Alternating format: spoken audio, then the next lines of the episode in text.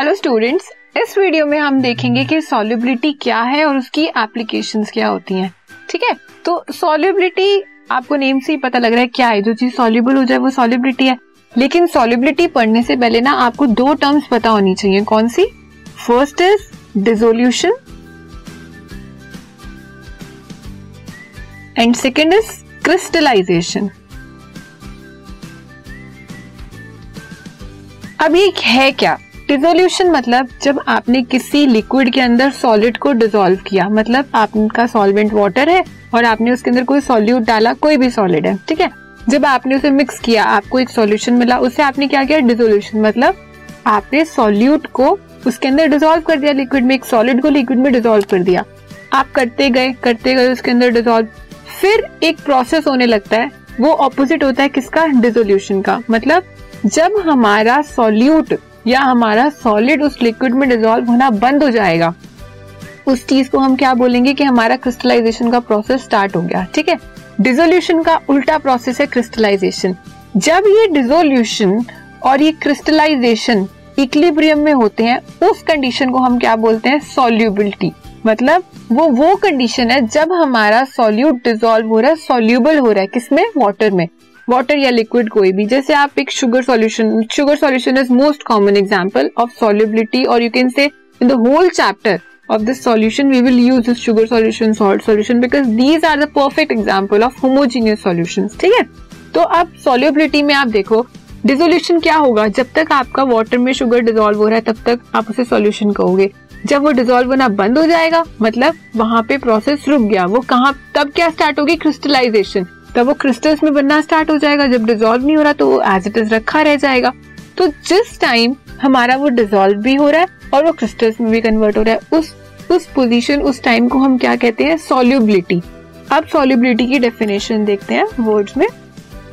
The maximum amount of solute that can be dissolve in a given amount of solvent ज़्यादा से ज़्यादा solute जब आप solid में डिजोल्व करते हो, वो भी एक गिवन टेम्परेचर पे, उस पर आप टेम्परेचर रेज नहीं कर रहे हो। सपोज़ आप रूम टेम्परेचर पे कर रहे हो तो आपका पूरा प्रोसेस रूम टेम्परेचर पे होना चाहिए, उससे आप चेंज नहीं करोगे। और सॉल्वेंट कितना? वो आपकी मर्ज़ी, आप कितना भी ले लो। और अगर हम 100 ग्राम लेते हैं या वन लीटर लिक्विड में लेते हैं, ठीक है? एट अ गिवन टेम्परेचर इस term that its solubility at that temperature उस पोजीशन को, उस टाइम को हम क्या कहेंगे कि वो सॉल्युबिलिटी है उस सॉल्यूशन की रूम टेम्परेचर पे और जो भी आपने टेम्परेचर लिया। ठीक है? तो सॉल्युबिलिटी क्या है आपको पता लग गई? जब आपने maximum amount of solute dissolve किया, किसमें? किसी सॉल्वेंट में। Say for it is hundred gram one litre thousand gram one K G water ठीक है? अब हम देखते हैं कि हमारी सॉल्युबिलिटी डिपेंड किस किस पे करती है। So the nature of solute जो हम डिजोल्व कर रहे हैं, उसका नेचर कैसा है? मतलब वो डिजोल्व होता भी है या नहीं होता? ऐसा तो नहीं कि कोई, जैसे अब सॉल्ट है। सॉल्ट भले ही हमारा जो एन है, वो है एक ऑर्गेनिक इनऑर्गेनिक तो नहीं इनऑर्गेनिक सॉल्ट है। लेकिन वो रॉक फॉर्म में तो नहीं है कि आप उसे डिजोल्व करो और उसे पहले आपको तोड़ना पड़ रहा है, तब आप उसे डिजोल्व कर। रहे हो तो जो हमारा सॉल्यूट का नेचर है, वो होना चाहिए डिजोल्वेबल होना चाहिए, ठीक है? Next is nature of solvent अब जो हमारा सॉल्वेंट है, उसके अंदर भी पोलैरिटी होनी चाहिए, ताकि जो आप सॉल्यूट डाल रहे हो, वो उसके साथ डिजोल्व तो करे, ऐसा ना हो कि वो डिजोल्व ही नहीं कर रहा उसे, ठीक है? Next is temperature of solution हमारे सॉल्यूशन का टेम्परेचर इतना होना चाहिए कि वो सॉल्युबिलिटी या डिजोल्यूशन का प्रोसेस हो सके। ठीक है?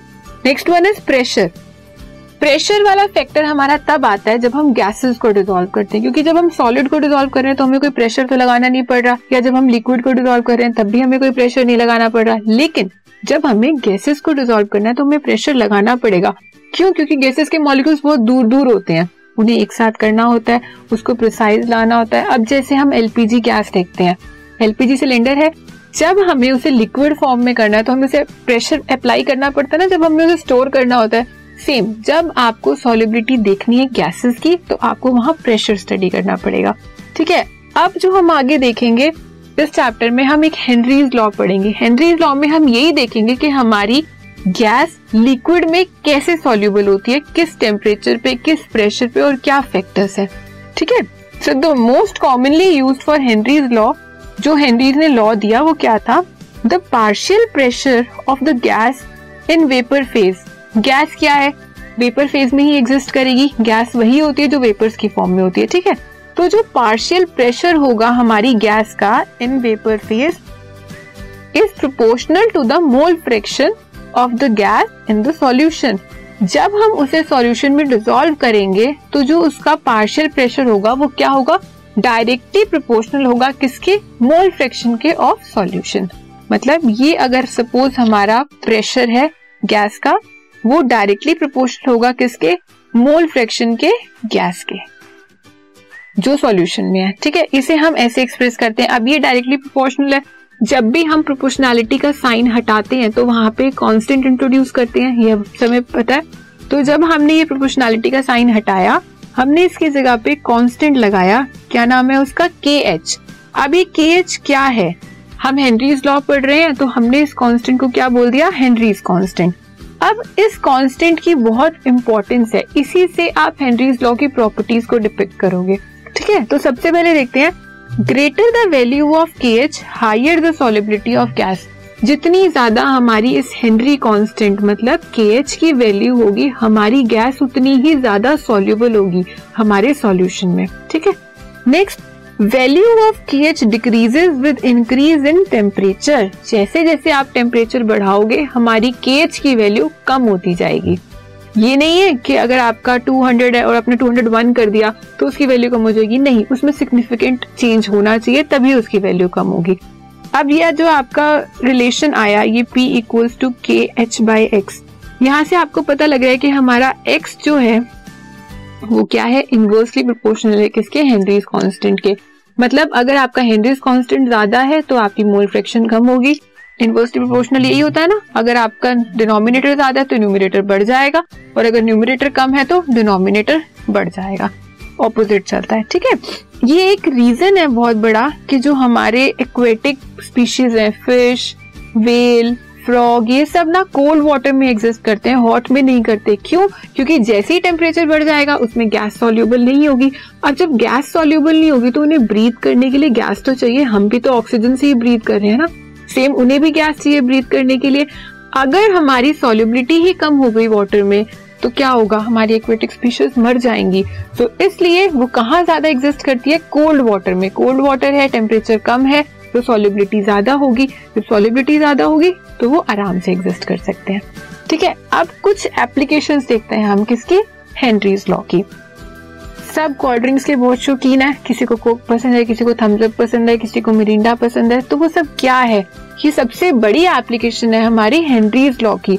जब भी हमारी cold drinks soft drinks manufacture होती हैं, उसमें क्या होता है? सॉफ्ट ड्रिंक्स सोडा ये जितना भी सब जो एरिएटेड होती हैं, उसमें क्या होता है? हमारी जो सीओ टू गैस है, उसे पास किया जाता है हाई प्रेशर पे।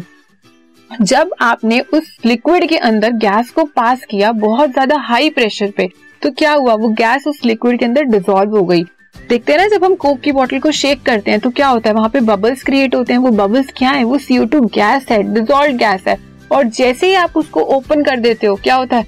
सारी गैस बाहर आ जाती है। इसका मतलब अब प्रेशर कम हो गया तो हमारी गैस वापस आ गई, क्योंकि हाई प्रेशर पे ही सिर्फ़ वो अंदर थी। ठीक है? Next is to minimise the painful effect accompanying the depression of sea divers सबको स्कूबा डाइविंग करना बहुत पसंद होगा। सबका सपना होगा कि हमें स्कूबा डाइविंग करनी है। या आपने देखा होगा डिस्कवरी चैनल पे काफ़ी शोज़ आते हैं जिसमें कई लोग तो शौक के लिए जाते हैं कि हाँ किसी को पसंद है करना और कई लोग जिन्हें अपनी ओशियन की स्टडी करनी होती है, तब वो जाते हैं। तो उन स्कूबा डाइवर्स के साथ एक सिलेंडर होता है। देखा ना, उनके बैक पे सिलेंडर होता है। उस सिलेंडर में गैस होती है, क्योंकि हम जब जितना नीचे जाते जाएँगे, हमारा प्रेशर बढ़ता जाएगा, वहाँ पे ऑक्सीजन कम होता जाएगा। जब ऑक्सीजन कम होगा तो हमें ब्रीथ करने के लिए ऑक्सीजन तो चाहिए ना? क्योंकि जो वाटर में ऑक्सीजन है, वो तो डिजोल्व है, उससे हम ब्रीथ नहीं कर सकते।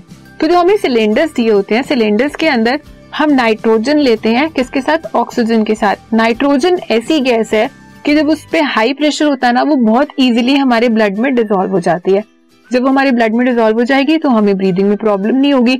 लेकिन अब वो जिस टाइम ओशन के सबसे नीचे है, तब प्रेशर बहुत ज़्यादा है। लेकिन जब वो वापस आते हैं, ये नाइट्रोजन जितनी जल्दी डिजोल्व होती है ना, उतनी जल्दी बाहर नहीं आती है हमारी बॉडी में से। तो जब वो स्कूबा डाइवर्स ऊपर आए, जब स्कूबा डाइवर्स ऊपर आ रहे हैं तो उसके बाद क्या हो रहा है नाइट्रोजन हमारी बॉडी में ही है। वो अभी डिजोल्व ही है, लेकिन ऊपर आ रहे हैं प्रेशर कम हो रहा है, उसे निकलने के लिए जगह चाहिए। जैसे ही वो हमारी बॉडी से निकलती है तो हमारी बॉडी में ना बेंड्स क्रिएट हो जाते हैं। और जितने ज़्यादा बेंड्स क्रिएट होंगे, वो हमारी बॉडी में ऑक्सीजन की सप्लाई को कट कर देते हैं। जैसे ही वो ऑक्सीजन की सप्लाई को कट करेंगे, हमारी बॉडी में प्रॉब्लम शुरू हो जाएगी बिकॉज़ हमारा जो पूरा सिस्टम है वो किससे चल रहा है? ऑक्सीजन से चल रहा है ना? तो उससे ये बेंड्स होते हैं, वो बहुत ज़्यादा पेनफुल होते हैं और इस वजह से कई बार स्कूबा डाइवर्स की डेथ भी हो जाती है। तो इस चीज़ को एलिमिनेट करने के लिए जो अब सिलेंडर्स होते हैं, जिन्हें स्कूबा डाइवर्स लेके नीचे जाते हैं, उसके अंदर हीलियम भी होता है। हीलियम क्या करता है? नाइट्रोजन की सोल्यूबिलिटी को कम करता है। उससे हम ज़्यादा सोल्यूबल नहीं होता, वो हमारे में और जब सोल्यूबल हो भी जाती है तो वो इतनी जल्दी नहीं ट्रेन करता कि हमें बेंड्स क्रिएट हो जाए, ठीक है? तो इसलिए जब अंडर द हाई प्रेशर हम ओशियन में है तो हमारा नाइट्रोजन ही नहीं होता, सिर्फ़ उस सिलेंडर में, वहाँ पे हीलियम भी होती है। तो थ्री गैसेस का मिक्सचर हो गया oxygen helium and nitrogen helium क्यों? ताकि उसकी सॉल्युबिलिटी हमारे ब्लड में ज़्यादा ना हो, किसकी? नाइट्रोजन की, ठीक है?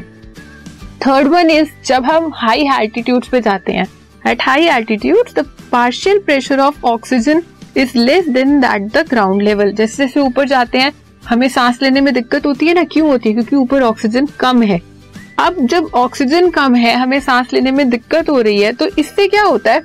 एक डिज़ीज़ है जो क्रिएट होती है, वो कौन सी? एनोक्सिया उसे बोलते हैं।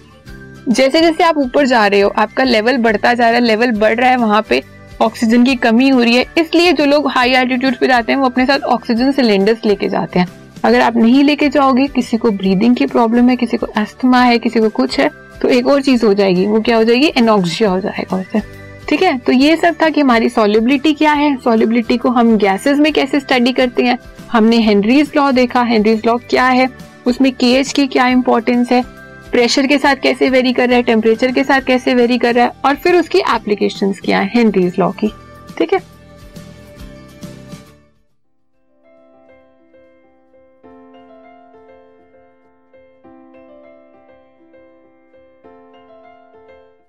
This podcast is brought you by Hubhopper शिक्षा अभियान अगर आपको ये पॉडकास्ट पसंद आया तो प्लीज़ लाइक शेयर और सब्सक्राइब करें।